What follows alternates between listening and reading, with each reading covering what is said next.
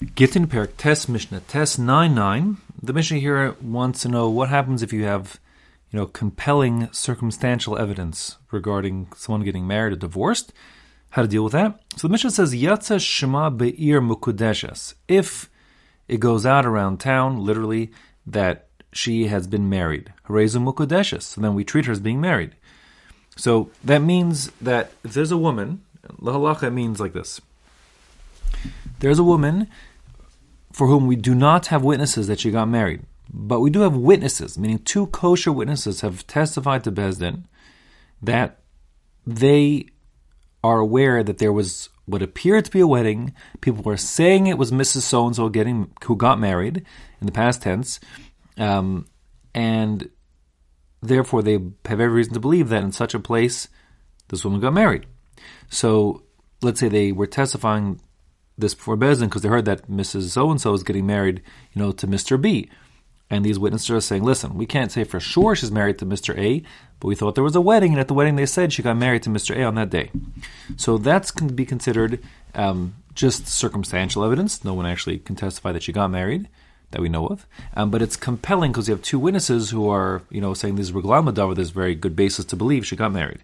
So then Mekudeshes, we treat her as married, which means that if she wants to marry Mr. B, we'll say no, you have to first, you know, resolve your Mr. A connection, which we suspect because of those the information we just, you know, we received from those witnesses.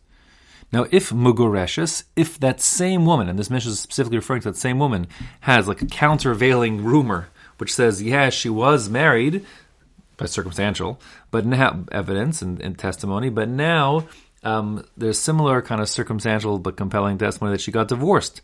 Harezu Mugareshes, then we'll treat her as being divorced. So this is a package deal. So what happens is the circumstantial compelling evidence to get her to be Mekudeshes would be that the witnesses testify they saw what looked like a wedding and they were saying that she had gotten married there.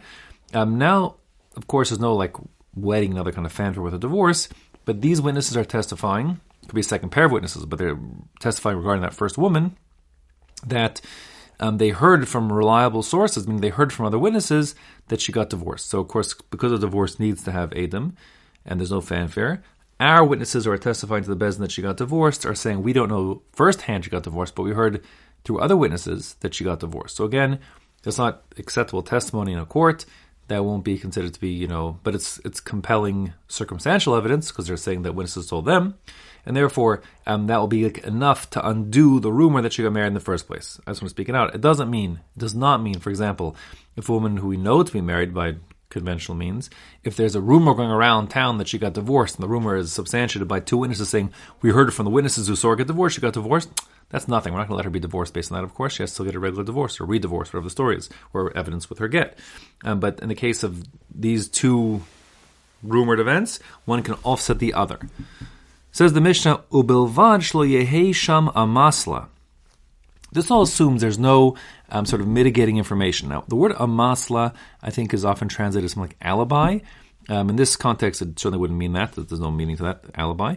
Um, the word amasla is an Aramaic word from the Hebrew word mashal. If you want to sort of translate from Aramaic to Hebrew, very often you can just sort of drop the alephs um, and then change a tough to a shin, and that's what's happening here a masla, you drop the alephs, and then you change the tuf of matal to shin, it's mashal.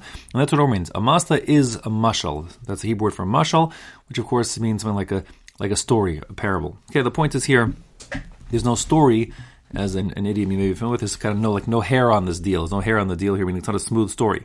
So we're going to give examples of what an amasla might be, which would make you know, which would sort of um, equivocate the rumor itself. So two basic types of amasa the Mishnah will speak out.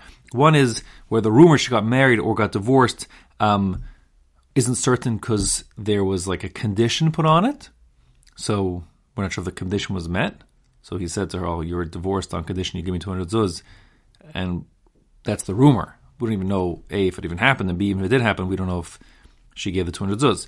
The other possibility for amasa is where um, it's a safek. So the Mishnah will give example of the Safak Karavla, Safak Karavla. We don't know where the Kesef Kiddushin, the ring, or even the divorce, that matter, the the get, if it was like, we're not sure if really he got to her or not, like we saw in the previous Mishnayos, it's a safek. Not only is it a rumor, Um, but the rumor is one where maybe something did, didn't happen. That's not a rumor at all. We discount it altogether, and therefore it has no weight at all in any halachic consideration.